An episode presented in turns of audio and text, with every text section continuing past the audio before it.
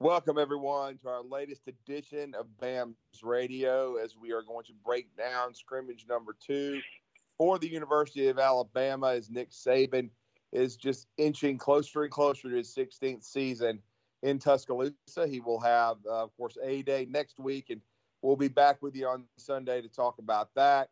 But a lot of intel coming from the scrimmage uh, and a lot of good stuff. You know, you know of course, there's always uh, some concerning, uh, you know, areas with this t- uh, with Alabama football. There is with every uh, football program in the United States. Now, Alabama's a lot uh, less than most, uh, but we'll certainly break all that down. And of course, I'm your co-host Drew DeArmond, along with my two great cohorts. Wouldn't be here without them. And it's of course Thomas the Wizard Watts in the Port City of Mobile with his analysis, his numbers crunching, and keeping us on the air as he always does you know, week in and week out. And then William Redfish Barger from 89 to 93, a big part of Alabama football and a 1992 national champion, keeps his, you know, ear close to the ground. And we're going to talk about that scrimmage coming up. We'll also, you know, talk a little uh, Alabama basketball. They got a huge addition via the transfer portal this week, and even a little, maybe a little baseball and softball uh, as those weekend series are winding down. Alabama uh, getting a huge sweep in baseball against the Ole Miss Rebels uh, to be seven and five. Never would have thought I would have seen that. This Alabama team being seven and five uh, after four weeks in baseball in the SEC, with uh, some of the uh, midweek losses and the slow start they got off to. But great job by Brad Bohannon and the coaching staff, and the young men. But again, the big focus is on the scrimmage and a lot coming out and uh, the concern, I guess, to start would be the offensive line. But if you've paid attention to what we said last week, and since we restarted our new season of BAMS, you shouldn't be surprised. It's the biggest area of concern, and specifically the offensive tackle position. Last week, uh, the University of Alabama had Amari Kight at left tackle, the majority from what I hear with the ones. Uh, this week, it was Kendall Randolph, uh, who, of course, is a sixth year senior from Bob Jones High School here in my area. I've known him since he was a young player uh, under Kevin Rose with the Patriots. But uh, and then uh, Amari Kight did see some action with the twos at left tackle, and then he slid inside with the ones at left guard uh, after they did, they got a long look at and Cohen. But we're going to talk about all that uh, now with uh, Thomas and William.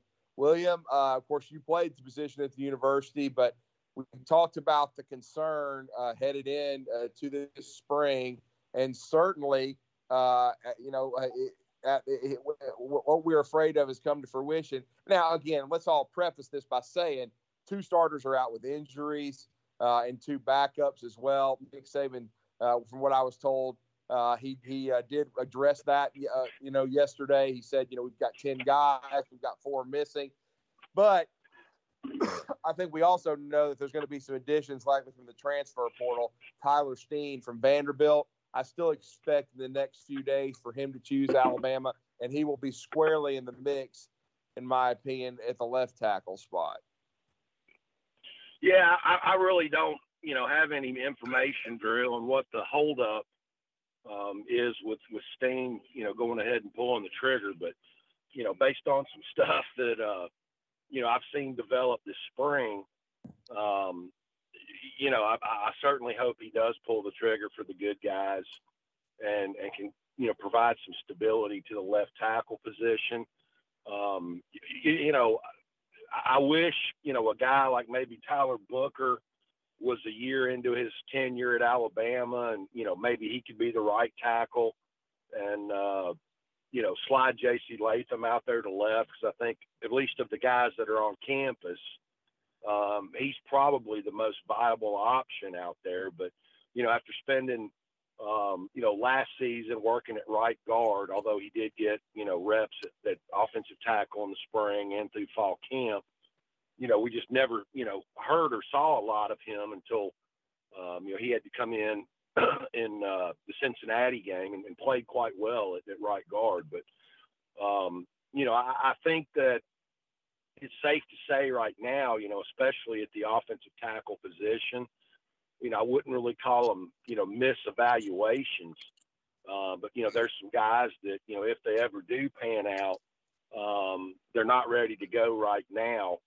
and uh, you know it's going to be a you know a, a you know once the A Day game is over with and you get into the you know the summer months prior to fall camp, I think you're going to see you know a lot of Alabama fans scratching their head trying to figure out why one guy by the name of Tommy Brockermeyer is not even close to being ready to go.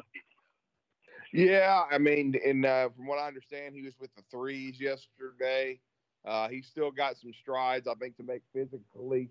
Uh, you know, he, he was hurt, as we said, as a junior in high school, missed the whole year, and then hurt when he got here. And you've already made the point, too, and a lot of people haven't talked about that, but he played against very poor, a poor level of competition in high school. He's had a, you know, just tremendous jump uh, to get ready to play – you know, winning football in the SEC. Uh, and from what we understand, again, the ones yesterday, uh, you know, sixth year senior Kendall Randolph at left tackle. Uh, and then and then you go to uh, the left guard, of course, is Javion Cohen. Center, Seth McLaughlin. Right guard was Damieon George due to the absence via injury of Emil Ekiyor. And then the right tackle was J.C. Latham. And I can confirm what we've heard that uh, you know, he's JC has made a lot of strides physically. I didn't hear a lot of negativeness about him, even though they gave up a lot of sacks. I still think most of the struggles were from the left side. And then the twos, Amari Kight was at left tackle, TJ Ferguson left guard. Uh, the center was Tanner Bowles.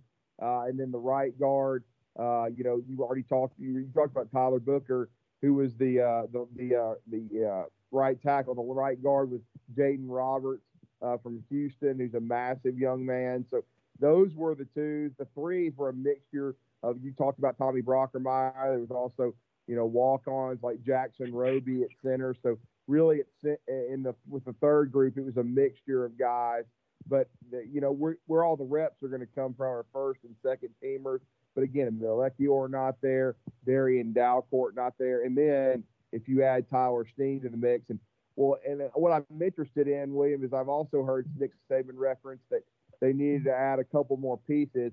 I wonder, uh, you know, if that's going to be possible, or if that's counting Tyler Steen, or if they're going to add two more besides Steen. Because I wonder, you know, when Nick Saban takes a long look at this after next week, if they decide that they want to take another offensive tackle uh, to add more talent to the mix and also another wide receiver because wide receiver group, the report we, we, the reports we're getting, uh, of course, I'm not surprised by this. Jermaine Burton had uh, really two of the touchdowns and and played very well. Had as many as seven catches, and then you know I think the young guys, uh, you know, did a little bit. Maybe not. I don't think that Aaron Anderson and and uh, and, and Kendrick Law made as many plays this week, but I still think they're going to be involved in it. Traeshon Holden uh, mm-hmm. was his was a you know a, a, guy that moved the chains, was a possession guy. Didn't hear too much from Thaiu Jones-Bell. Uh, he may have had a catch or two, but uh, in same way with Christian Leary. Uh, but what it, it, kind of told me is the disappointment was JoJo Earle. From what I understand, he had two horrendous drops. They would have been big plays. I'm thinking, you know, William, much like they did last year at the end of spring with Jameson Williams, that they might need to add a second uh, transfer portal wide receiver potentially to give them some big playability. What what have you heard? Yeah, that was uh, um, which which I don't discount what you're saying about maybe trying to go out there and you know find another portal option at tackle. But the the feedback that I got yesterday was they probably do need to go out and try and find one more transfer option at wide receiver. Right. And I was also told they may want to look for a transfer portal tight end because if Cameron Latu goes down, we're in trouble. Mm-hmm. And I, but I will say this about the tight end spot. Remember, I know he'll only be a freshman, but I, I've been told that Nick Saban is supremely high on this kid. Amari Niblack will be there in May. So he may give them another added dimension as a flex guy. But I agree with you. And you got to also understand at tight end, Kendall Randolph has not practiced there at all. Everything in practice for him this spring has been giving him a shot to win an offensive tackle spot, which I don't anticipate happening. We do know he's a good blocking tight end. So if you add him to the mix, that helps you. And then with Amari Niblack showing up, you may be okay at the tight end spot. So we'll have to see. But to me, I, I do think I agree with you on the wide receiver. Uh, as I said, I, from what I'm hearing, I think they might need another one. Uh, we talked about Kayshon Boutte. He would have to, you know, a- apply for a waiver from the SEC. We'll see if that's possible. Offensive tackle wise, it was interesting.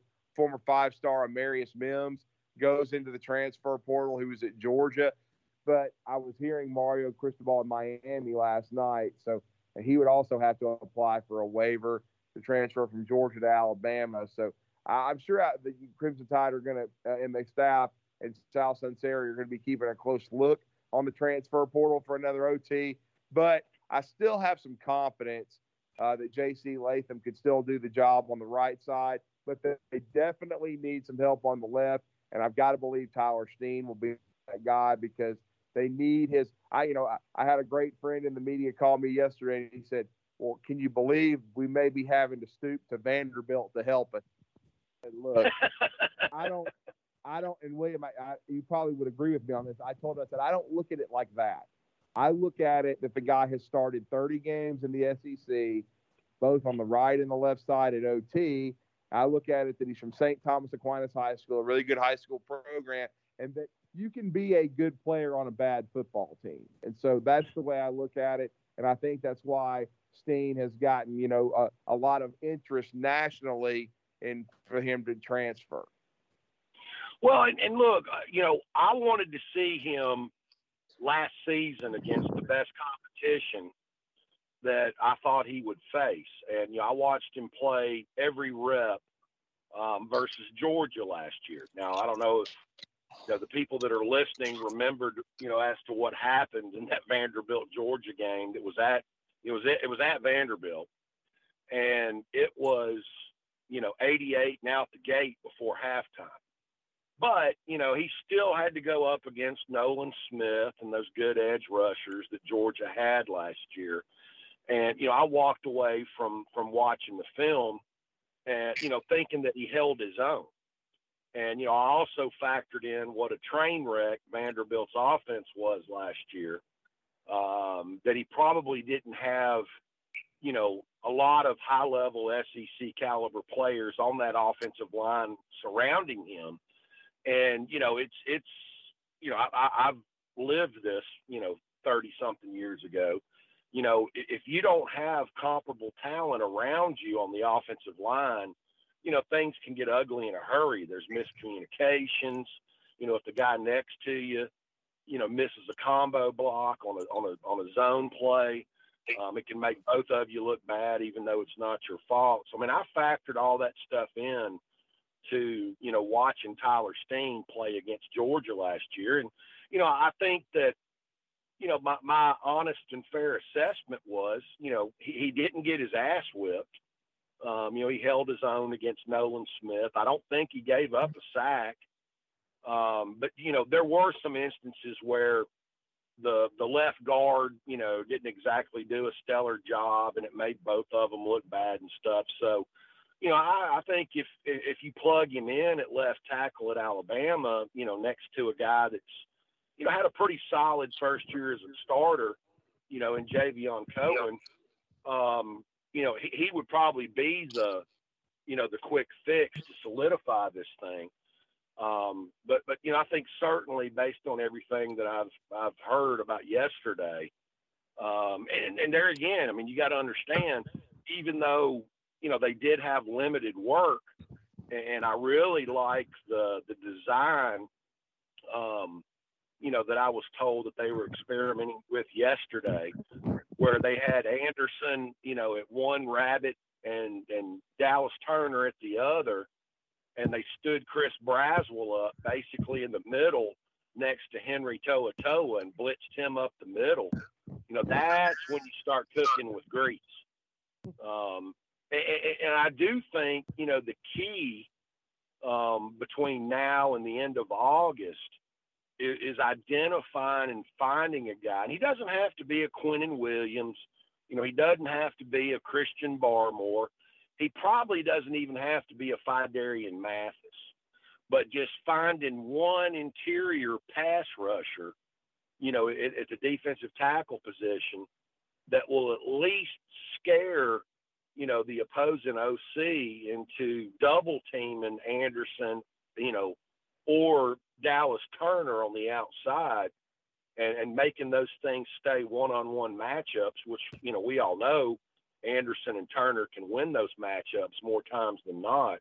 But if they can just find one interior defensive lineman that can put some pressure on on collapsing the pocket from the inside and not, you know, where the quarterback just can't step up, you know, a yard or two yards in the pocket to avoid Turner and Anderson.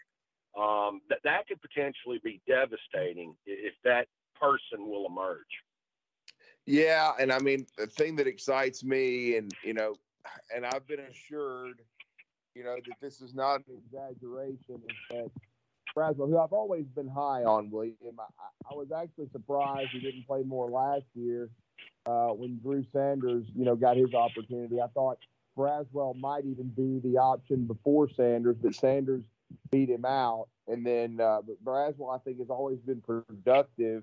He had five sacks and of course, sacks are you know just touching the quarterback in the case. But he was he was extremely disruptive. And when you think, and, and you know, Nick Saban, uh, you know, is quoted as saying, you know, with 41, 31, and of course, uh, you know, 15, they he's like they're hard to block. And then he's like, and also Henry To'oTo'o is not bad at rushing either. This pass rush, as long as this defensive line keeps, you know, developing, and I think it's well on the way to doing that. The defense may not have a just glaring weakness, you know, and maybe the best pass rush group Nick Saban's ever had. Well, I, I certainly think the potential is there for it, and uh, you know, from what I was told about yesterday, I mean, you know, if they didn't, you know, keep Anderson on the sideline and and probably even, you know, Dallas Turner as well, um, you know, when they went best on best, um, you know, you, you basically couldn't even execute the offense. And, you know, then when right. you factor that in, um, you know, I, I, know Seth McLaughlin had several uh, misfired shotgun snaps that took Bryce, um, you know, out of his rhythm. And, uh, you know, the, the drops by the wide receivers. And there again, you know, you, you really, you know, when you when you start talking about spring football practice, whether it's 1978 or 2022, you know, you want your defense to be ahead of your offense, or you're in trouble.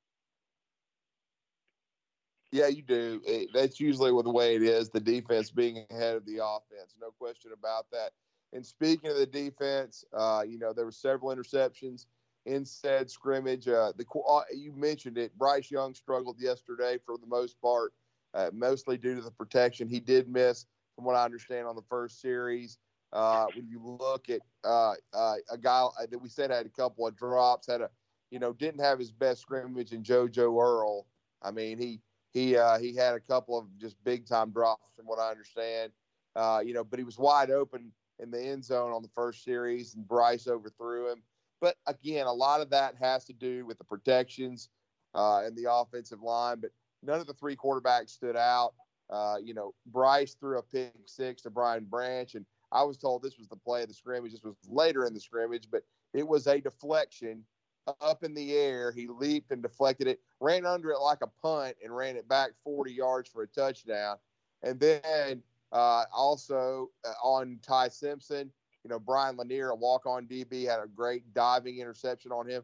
But the one that struggled the most, and I know Coach Saban's been complimentary of his spring practice, but he did struggle yesterday, from what I understand. And that's a, uh, you know Jalen Milroe. He threw four interceptions. Uh, a couple of them were pick sixes uh, to Jahquez Robinson and Kristian Story. And of the backups, William, not the starters, and I consider even Malachi Moore a starter. You know, I just mentioned Brian Branch, but of the true backup DBs, Kristian Story had the best game. He had two picks nearly a third. And I think he's a good football player, William. I just think he's behind some guys that are going to have to either move on early to the NFL or graduate. When they do, he will be a really good player. But that that just shows you the depth of this Alabama defense. I think this defense is a really deep group, a lot of talent. You know, Kool Aid McKinstry, Khyree Jackson got most of the action at the corner spots. They're taking it easy uh, with, uh, with of course, with uh, the, the, transfer from LSU, Elijah Ricks. He's recovering from shoulder surgery. Uh, so, but he's going to be a definite factor in the fall. They're still letting him practice. But again, I just think it, it speaks volumes. Now, Khyree Jackson did get torched one time for about a 98 yard touchdown when they were working on taking their out of the ball from throwing the back of the end zone uh, for uh, to uh, from Bryce Young to Burton. So that was an unfortunate play for for Khyree, but he's still out there getting better and competing. And again, as we talked about, Jermaine Burton, one of you know the best uh, you know uh, players on the field yesterday, and his transfer from Georgia has been kind of a seamless transition. And right now, with the transition in that wide receiver room from all the, the star power from the last five years, really counting the rideouts, you need someone to step forward. And, and so far, he has, which is encouraging for Alabama. Yeah, and that you know that's something else that you know filtered back to me, Drew, is um, you know just just how much you know Milroe struggled yesterday um, you know, I, I, I got one text, you know, that said, which doesn't really surprise me. It would have been the same case last year if, if Bryce had gone down with an injury. But, you know, that's what I was texted was, um, you know, if Bryce goes down, we're in trouble. You know, Milroe had, um, from what I was told, four interceptions on the record. And, yeah. you know, due to his insistence on throwing into double and triple coverage, there were tr- two or three more potential interceptions, you know, that were dropped by the DBs. So, um, you, you know, I, I would hope that when spring practice concludes, um, you know, next Saturday, um, that, that, you know maybe that Nick Saban and Bill O'Brien kind of find a role um, for Milroe, whether it's as a wildcat quarterback and you know, short yardage and goal lines because I was told that he had a spectacular play yesterday um, when he decided to tuck it and run, and you know, he looked like he was in uh, you know Tecmo Bowl mold, and the rest of the defense was standing flat-footed.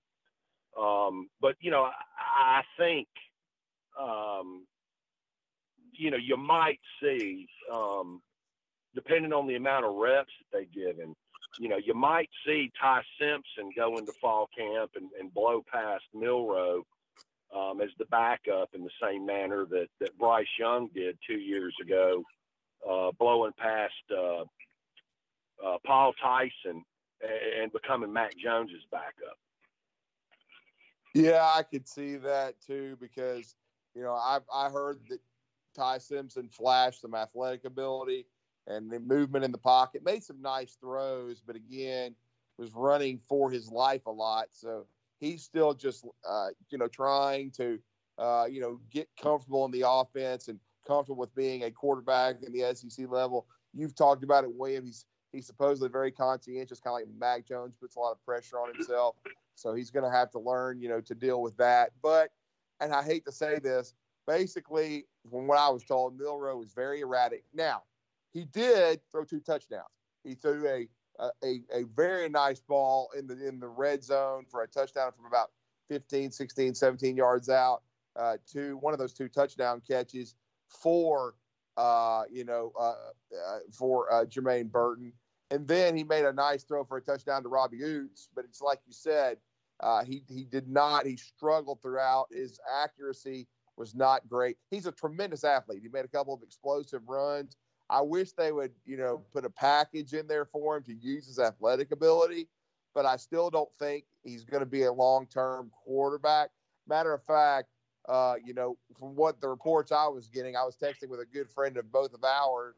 I'll I'll leave his name out of the comment, but I did text him and I said, if this guy is Alabama's quarterback for you know a long stretch of time, you're going to need either a sedative or or a drink because I was like, because it's just because you never know. I mean, he'll make a great throw and then he'll make three or four just horrendous decisions, like you were talking about, throwing the ball into coverage. One of them I heard about, he scrambled to his right and he decided to throw back to his left into the end zone, and it was a wounded duck that was intercepted by Jalen Moody. So, I mean, the decision making still not where it probably needs to be, and he's still developing. There's no doubt about it. But I just think when you look at it, you have a couple of good young players there, he and Ty Simpson, but you've got to keep Bryce Young healthy, no doubt about it. And the biggest thing you have to do uh, is, uh, you know, uh, is shore up that offensive line, and that's going to be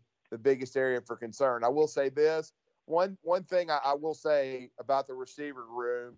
I, I, I we are we're in agreement that they may have to add another piece, but I'm going to tell you what, Jahmyr Gibbs, from what I understand, did some really nice things at receiver, and is going to be a weapon that you can put in the slot or that you can even put out wide, and he's going to be a factor going over the middle, making people miss. He just he's an outstanding receiver, and he also did some damage running it. Even though, from what I'm told, William, the, the first team running back for the majority of the work was Trey Sanders, who continues to make a remarkable recovery from that serious car accident from a couple of years ago. Yeah, no, that's that's exactly what I was told as well, Drew. Is um, you know Trey looks to you know be back hundred percent physically. Um, he's got his speed back. He's got his confidence back. And uh, you know, heard a lot of the same stuff about Gibbs. Obviously, we've you know we've heard this from day one of spring practice. But but I guess you know if, if you want to look at you know the glass being half full, um, I got a lot of positive reports about the true freshman running back, uh, Jamarion Miller um, from Texas, um, that you know, I'm, I'm not trying to compare him to either guy, but you know, supposedly he had some nice runs, and you know, had at least one catch, um, you know, where he extended the chains on, on a pass reception out of the backfield, and uh, you know, maybe maybe this cat's you know a little bit better than what he was rated by the recruiting experts. Well, I thought he, I thought his film was better than four star. I thought it was five, William. To be honest with you, I'm not. I heard he had a short touchdown run. Was the only the only one to be able to score on the goal line because uh, out, the offensive line had a tough time blocking uh, Alabama's front seven. Tim Keenan made his presence felt. Got a sack during that that that, that work and up the middle, and also had a big time uh, uh, you know play where he blew up the interior of the offensive line. I think he has a chance to be a good young defensive lineman uh, also heard some flashes from once again from J- Jaheim Oatis, who's a true yes. freshman from Mississippi. He's and I and from what I'm told, he's so wide. And again, it's not like bad bad weight. He still needs to get, you know, to, he needs to slim up to so he has better stamina. But he's as wide as the guard as the center and guard. I mean, he takes up so much space, and then he's got a quick first step. So I heard good things about him. And from what I understand, the first team D line was DJ Dale. Uh, uh, you know, of course, Justin Eboigbe, who had a couple of nice plays in the backfield, including a big tackle for loss. And then uh, the third one was the guy we've been hearing about, Jamil Burroughs. Now, Tim Smith rotated in, and, you know, Byron Young is not practicing, but Jamil Burroughs seems to be earning the respect of the coaching staff uh, and the and the confidence because they need some guys to rotate in. So it sounds like they've got at least five defensive linemen that can start or can play with another couple of young guys like a you know a Tim Keenan who's a redshirt freshman and true freshman Jaheim Oatis, you know, pushing. So to me that's a good thing. It sounds like the defensive line is uh, evolving and getting better, and they've got a huge you know player to replace in uh, Phidarian Mathis. Yeah, I mean, I think this is the second Saturday in a row that I've gotten reports on uh, Oatis. Um, and you know, again, I, I think this is a you know a player that you have to put the you know the to be determined label on. Um, you know, got to reshape his body, got to lose weight. You know, showed up at you know over 400 pounds which you know we've seen this work out well for Alabama in the past. Um, you know, one one one guy named Danny Jesus Fluker, um, you know, showed up over 400 pounds. You know, spent a year. Terrence Cody as well. yep, yep. But I, I've heard real positive stuff about Oatis um, for two Saturdays in a row. Um, last Saturday, a uh, you know real commanding performance. You know, in a goal line short yardage situation. Uh, something similar yesterday. Um, you know, where he kind of flashed and, and got things done. And you know, it, you know, if he's able to do it at 350, which is what I think he's at right now, you know, if he can get down to 330, um, you know, you might be looking at another Jordan Davis, um, you know, the guy from Georgia, because um, you know, I, I think the guy's got, you know, close quarter, quick, uh, you know, quick twitch uh, speed. Um, you know, I, I think the I think he wants it. I mean, if you follow him on Twitter, um, you know, he's documenting his weight loss, and and you know, he's he's been, I think, the academic student of the week a couple times since he enrolled in school in January. So, you know, doing things the right way is important to this kid, and um, you know, I'm certainly looking forward to see what he contribute to the uh, 2022 team. Yeah, we certainly are, no doubt about that. And like we said, uh, the secondary looks very solid from what I was told. Uh, you know, and and again, the starters were who you'd expect. It was DeMarcco Hellams. Heard he was in a black jersey. Um, you know, and then at and uh, and of course uh, Jordan Battle at the safeties, uh, and then they had at times both those guys, Brian Branch and uh, and Malachi Moore, in there. You know, in nickel and dime situations, and then of course the corners. The they, were uh, Khyree Jackson and, and Kool Aid McKinstry, uh, and uh, you know they rotated in uh, Elijah Ricks, but they're again keeping his reps under control due to coming back from the injury. So, but again, that just shows you that, that they are they, they have a veteran group in the secondary now. Got a lot of experience last year, but guys like Kristian Story making plays, exciting. Another player that's one to watch is Terrion Arnold and right they had seven on seven right before the scrimmage. He picked off Jalen Milroe, and then during the scrimmage, the first play he picked off Bryce Young, uh, and and then uh, had another big pass breakup, I believe, of Milroe uh, later in the uh, late in the scrimmage uh, before they wrapped up. So Terrion Arnold making his presence felt. He was playing corner. Uh, so again, there's some good young talent over there. DeVonta Smith uh, from Cincinnati has impressed some folks too. Is in the mix trying to win that uh, dime job, but I still think that's a situation where the dime could easily be Brian Branch due to his physicality, his ability to play in the box and to rush uh, and blitz, and then also if Malachi Moore can be healthy, he's a guy that's made plays in the past. So the secondary uh, seems to be in very strong shape as well. So I think they're good there. I don't think they'll be portal hunting. Uh, to me, uh, what William and I have already talked about it, but I think the areas of concern are offensive tackle, wide receiver, and if you could find a stud defensive lineman, you certainly would uh, not uh, you would you would think about adding that, or even a tight end. Though I think if you find a wide receiver with Amari Niblack coming in, uh, you know, I just I'm not sure that uh, that they'll add a tight end, but I, especially if Kendall Randolph doesn't win a job on the O line, which I don't anticipate, and then he moves back to that original position. No question about it. But again, a lot of good things. And I'll say this people may think Tunnel's freezing over, but from what I understand, William, I don't know what you heard. Now, it wasn't a J.K. Scott performance by any means. These weren't 60 or 70 yard punts. But from, from what I understand with James Burnip, he had one bad punt early, but the rest of them were pretty solid, including one that he kicked from the back of the end zone out to midfield, and it was directionally punted toward the sideline. From what I understand, his directional punting was much better. The hang time was better, and they, they were around 45 yard punts, which would be a big improvement and much better than what we saw for the majority of last season. Well, I got a text saying that Burnip sucks. So, uh, you know, I don't know what to do with that.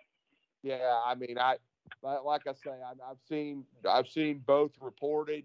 sometimes I think because he doesn't boom uh, 70 yard punts, because J.K. Scott was, you know, All American. I mean, the guy averaged almost 50 yards and got some of the most ungodly hang time we've ever seen.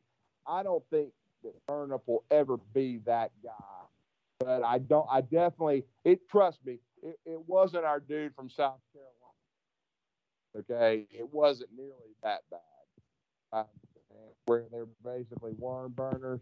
That wasn't the case. So I take anything as progress. So hopefully what I heard is correct, but we'll see. But again, I didn't think, uh, you know, from what I heard, that Burnip was awful. And then the play kick was really good. And trust me, it was windy as hell. So from what I understand, and it was windy here in the Rocket City. So uh, I, I, I was told that uh, uh, you know, that Will Reichard was five for six with his only loss, only, excuse me, miss about eh, 45 yards, and the wind kind of got a hold of it.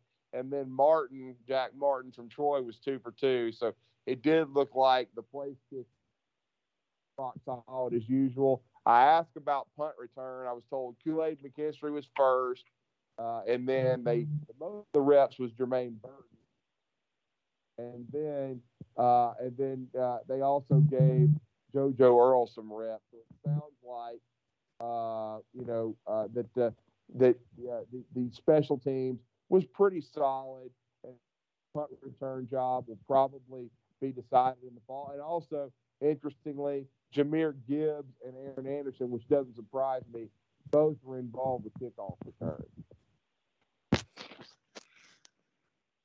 Yeah, I mean, I haven't really gotten a lot of reports about the the special teams. I mean, obviously, uh, you know, most Alabama fans feel you know real good about, um, you know, Will from Hoover, um, you know, being the place kicker. But I mean, honestly, I thought that you know Burnip was kind of a liability last year. I mean, you you really Eh, you know, I'm not trying to compare him to J.K. Scott. I mean, I get that. But, uh, you know, I thought Burnip was kind of a liability last year. And, you know, it seems to be carrying over into spring practice. And, you know, why doesn't Alabama have, you know, somebody better than him on campus? You know, because, you know, if you're at a school like Alabama, it doesn't matter if you're a left tackle, a quarterback, a center, um, an inside linebacker. It doesn't matter. You know, you've got somebody behind your ass that if you fail or fall down on your job, there's somebody sitting there waiting to take over that position. And I, I mean, I wasn't blown away with Burnip last year. Mm, so right why doesn't Alabama have somebody on campus that can beat this freaking uh, Australian out? You know, if he can't do better than what he did last season or what he did yesterday, you know, where's that guy at? Yeah, that that, that is, that's uh, you know concerning if the uh, if the reports are correct that he struggled. Uh, you know, I, I'd heard he was solid. So, and that's going to be something to watch for A Day as well, because of course he'll probably handle the majority of the punting. I know Jack Martin could do it as well, the transfer from Troy. Uh, you know, but uh, we'll see. That's going to be another area to watch. And again, the return units will continue to hash themselves out uh, in the fall. They use they do a lot of experimentation with that. And so we'll see who ultimately is the kickoff guys and the punt returner. The kickoff guys, Jahmyr Gibbs on kickoffs is very intriguing with his quickness and speed and that combination you see. Uh, and also, I and uh, Aaron Anderson as well. Aaron Anderson was an unbelievable returner at Edna Karr in New Orleans. So looking forward uh, to uh, hearing if he is going to maybe push for one of those jobs. I know we haven't heard from him since we started our show and we're well underway, but Thomas uh, what what if I know we'll bring you in and give some of your thoughts about what you've heard us uh, talk about buzzwise and if what you have heard uh, since uh, the the uh, Saturday scrimmage yesterday. Well, I, I, heard a lot of what you guys have heard. The defense is ahead of the offense. The defense looks like a fairly well-rounded group. There's strength everywhere, and that's to be expected. Uh, that's what you want. Uh, I'm going to quote one William Redfish Barger with you know, this is not where offensive linemen are necessarily in game shape, unless that has changed with strength and conditioning. That was always the uh, always the reality. And no, has that changed or is that the same? I'm sorry. No, it's still the same. Okay, thank you. So, so Alabama being cons- being weaker on the offensive line, which ignore the two starters or the two probable starters that are not in the rotation right now, makes sense now, that's not a you know a complete defense, but it is a situation where there are some excuses. If we're having this conversation, you know, August, yeah, be concerned. But right now, I still nothing I've I've heard has dissuaded me from my personal belief that Alabama should be the odds-on favorite to win the national championship, barring injury, of course. You know, injury is the, is the ultimate you know we have to think about. But barring that, Alabama looks the best. Yes, there are some things that you would want to get better. Of course, there's always you can. What's what's better than one steak dinner? Two. So there is stuff stuff like that. But just mm-hmm. overall, the defense looks great.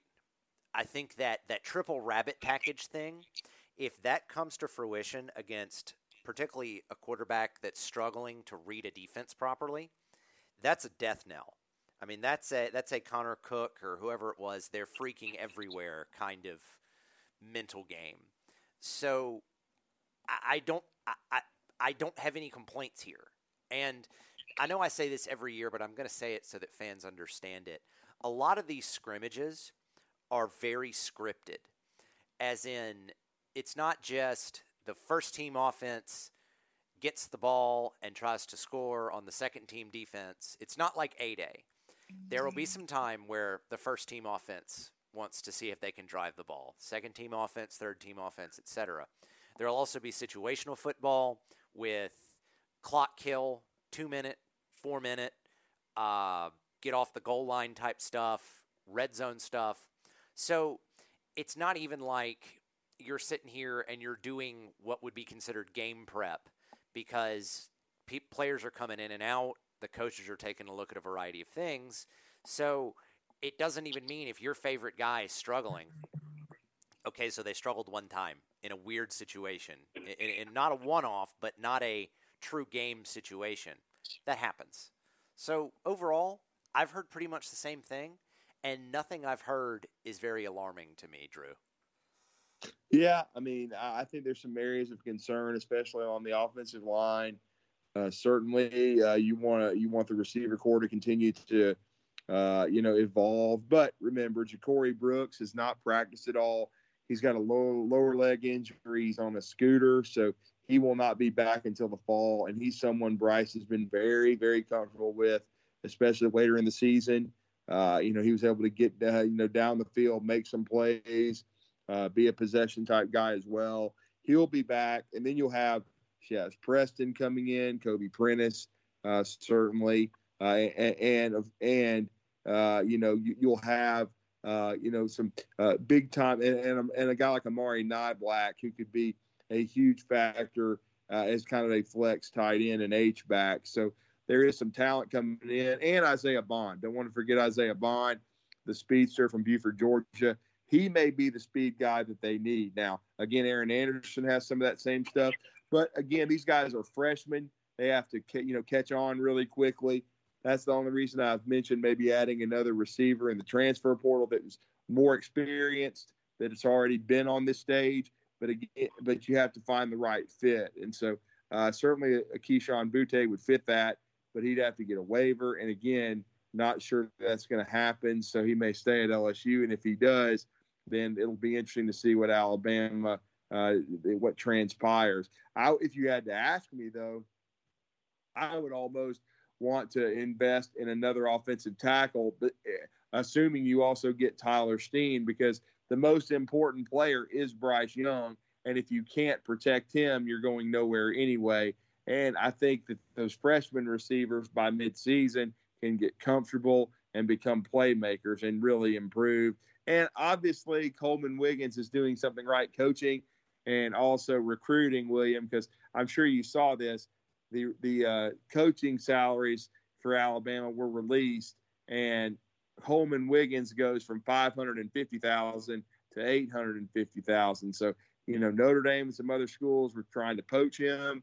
They weren't able to do that. Nick Saban making him associate head coach and then bumping him up 300 grand. Obviously, he has been pleased with Holman Wiggins as a coach and recruiter. Yeah, I mean, I think he, uh, you know, counts on Holman Wiggins to be like his right hand guy. Um, you know, much in the same breath that, you know, Jeremy Pruitt was, the way Kirby Smart was. I mean, maybe even, you know, during the the the 2007 level, um, Lance Thompson was. That might be a stretch on my part, but I, you know, I think that you know him him doing that is um he he he, he resides on this guy to be a good soldier mm-hmm. and you know that that's what we gotta we gotta do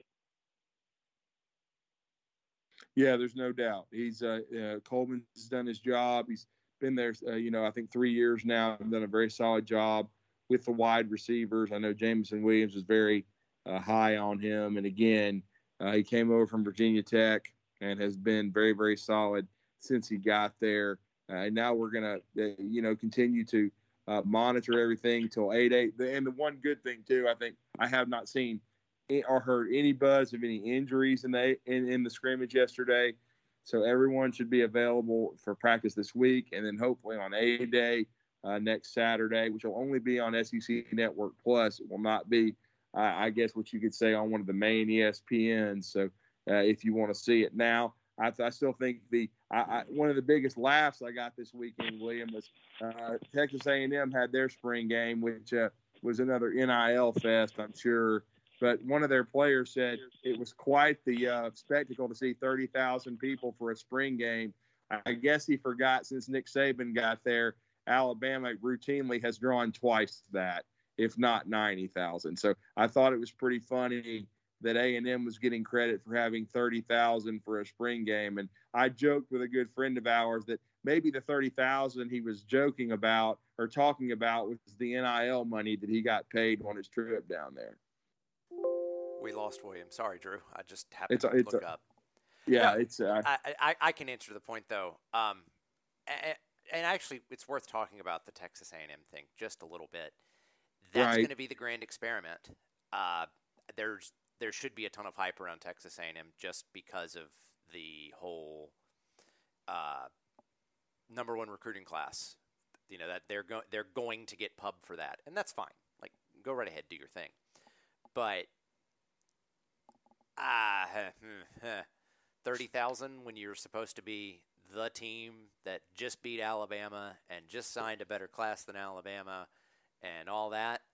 That's that's a little eye opening, and we shall see. Uh, I can tell you that I will not be attending many games, but I will give my left arm to be in the stadium for the uh, Alabama v.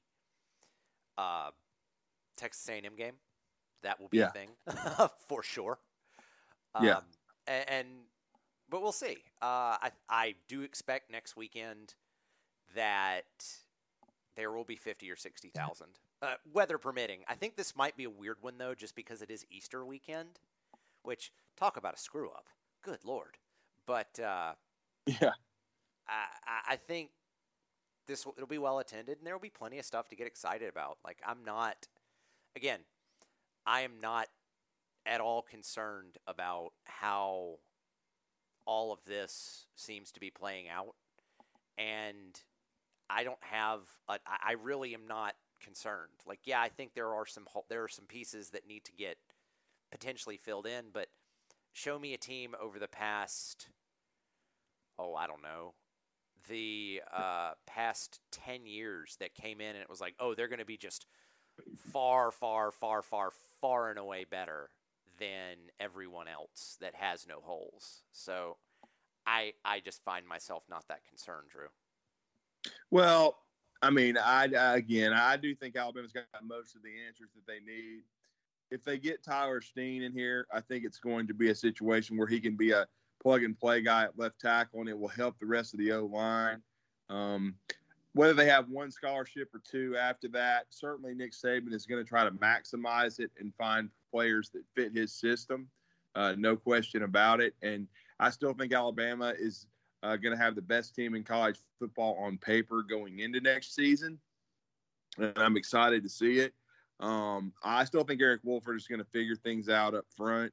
I think when you get Emil Ekiyor back, you get Darrian Dalcourt back, if you get Tyler Steen in here, that's going to really help the situation. You'll have uh, Kendall Randolph back at his more comfortable position uh, of blocking tight end. Uh, you know, and I think you know you'll have uh, Seth McLaughlin who can push Dalcourt. That'll be a great battle at center. And speaking of centers, I had to get a chuckle out of this. I don't know if you saw this today, Thomas, but uh, Clay Webb uh, from Oxford High School in Alabama, who, of course, uh, created a ton of headlines when he was the supposed number one center in America about three years ago, and he would pick Georgia over Alabama, and yet I don't think he's played uh, nary a snap as a starter. You know, I know he hasn't in the SEC. Uh, entered the transfer portal. My guess is he needs to go play for my good friend Jon Sumrall at Troy uh, because this guy has not proven to be SEC caliber. And Mike Locksley was right when he said to take Darrian Dalcourt over him. Darrian, of course, has not been a great player at Alabama, but he's certainly taken a lot of snaps and started games, unlike Clay Webb. But I thought it was funny. Amarius Mims, and looks like he's on the move, and Clay Webb as well from that Georgia offensive line room, even though neither one of them were going to be starters. And Amarius Mims, I know some Alabama fans wanted him out of high school. He's a five star. Uh, I don't think he's going to come to Alabama. I think it's probably going to be Mario Cristobal in Miami, is the name that I've heard. He would have to get a waiver uh, in the SEC. And by the way, this rule Greg Sankey put in, Greg Sankey's done a lot of great things. I don't really understand this rule of already, uh, you know, having a deadline for SEC interconference transfers. To me, uh, if a kid wants to transfer, you should let him go where he wants to go, and there shouldn't be a, a stop put on it. I know. I guess he's wanting to to uh, to you know quell tampering, but we all know that's going to go on anyway, Thomas. Oh yeah, absolutely. That is that is a that that that horse is out the barn, and now you're trying to shut the gate after it. Honestly, I think it's one. Of, it, to me, that rule strikes me as one that looks really good on paper and gives you that feeling of moral superiority that you love to have. But the first time that it screws one of your high end football teams is the last time that rule will be on the books. It just doesn't make any sense. I I would be interested to know because if you remember the whole um, coaches blocking players from transferring thing was blown up by Maurice Smith raising hell wanting to go from Alabama to Georgia when Kirby tampered with him.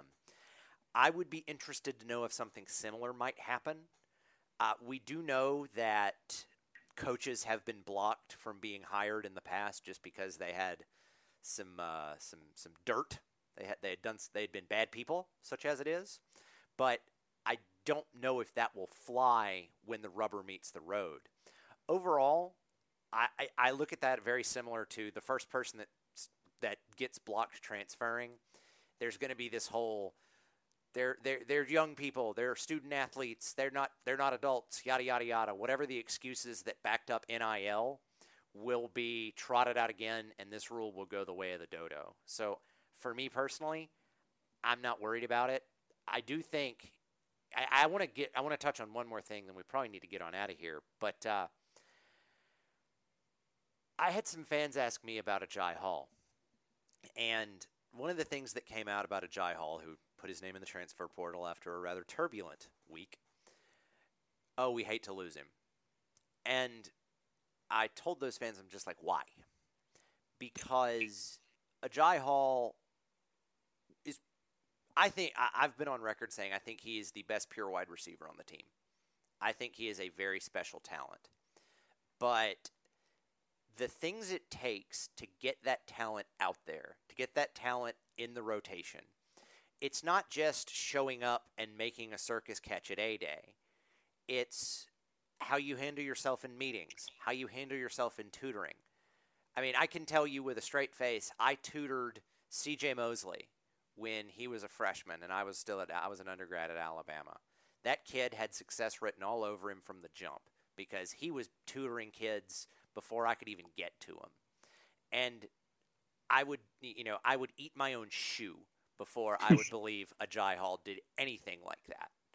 And and what's the point of what I'm saying? The point of what I'm saying is that sort of push to excellence is something you can't just turn off and on. It's not a light switch as much as people want to believe it is.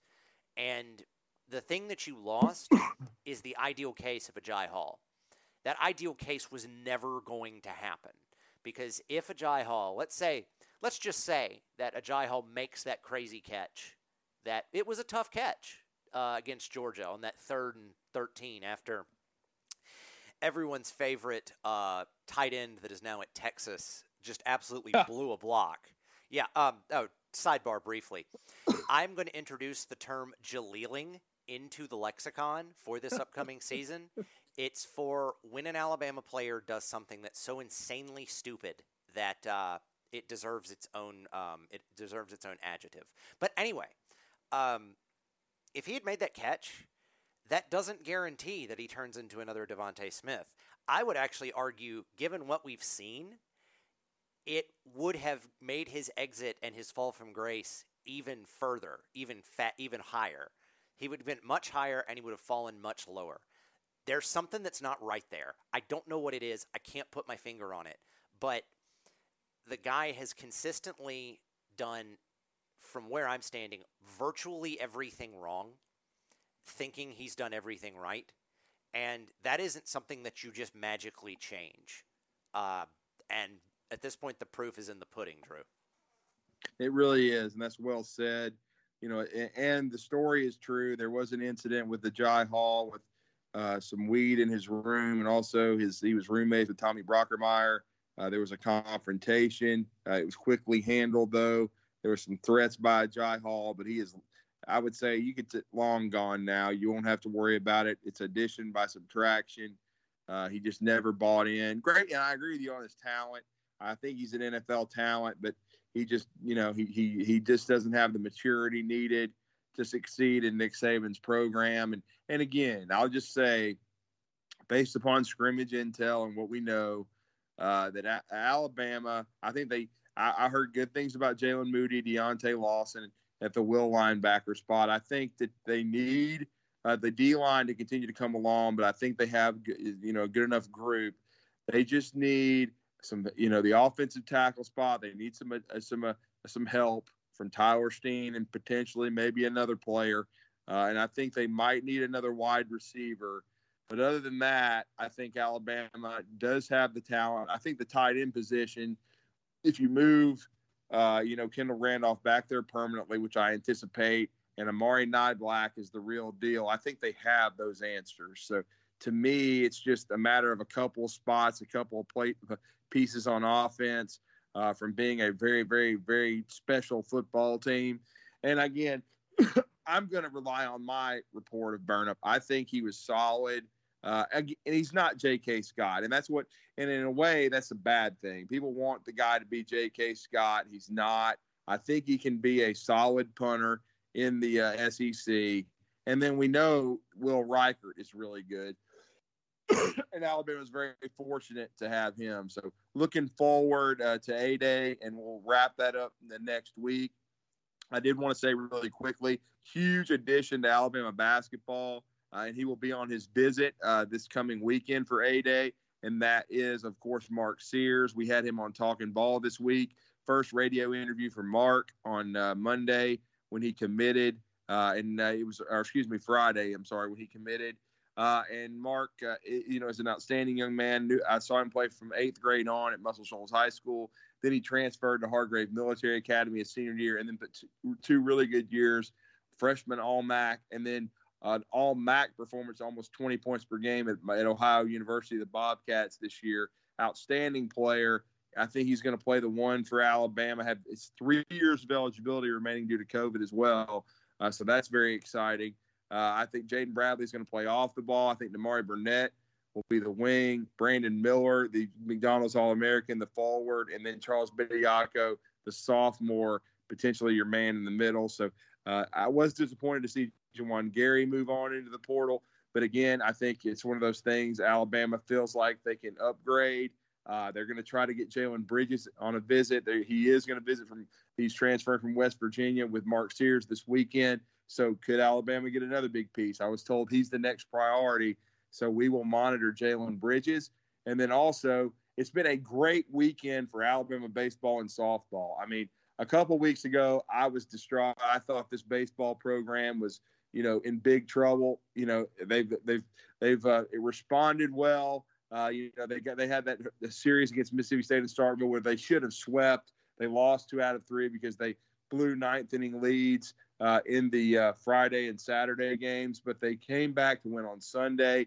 And since that time, uh, they have been a hot team. They've won now six in a row. They swept Ole Miss in baseball. Uh, you know, uh, this for the first time. I think it's the first series win in Oxford since 2011 for Alabama. So it's huge for Brad Bohannon and that squad. Uh, first time I think they've swept on this since 2014 at home. But again, a huge series win for Alabama, sweep.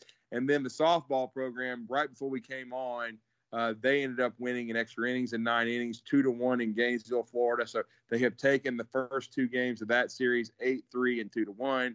And so Skylar Wallace, who transferred from the University of Alabama, uh, has taken two ass whippings, which I have been very happy to see because she left uh, as a good player for the uh, program, really good hitter, but did not want to become a utility player. Thought she was a shortstop, and Alabama had some better defensive options there, and she would not move. So she transferred. She's still a really good player, but Alabama getting a couple of wins over her and Tim Walton, who I don't have a lot of uh, admiration for for Florida. So uh, Patrick Murphy and the young ladies top five in the country, and now they've taken another road series and they go for a sweep on Monday night in Gainesville, which would be huge for them to get. But again, so it's been a great weekend for Alabama, no doubt.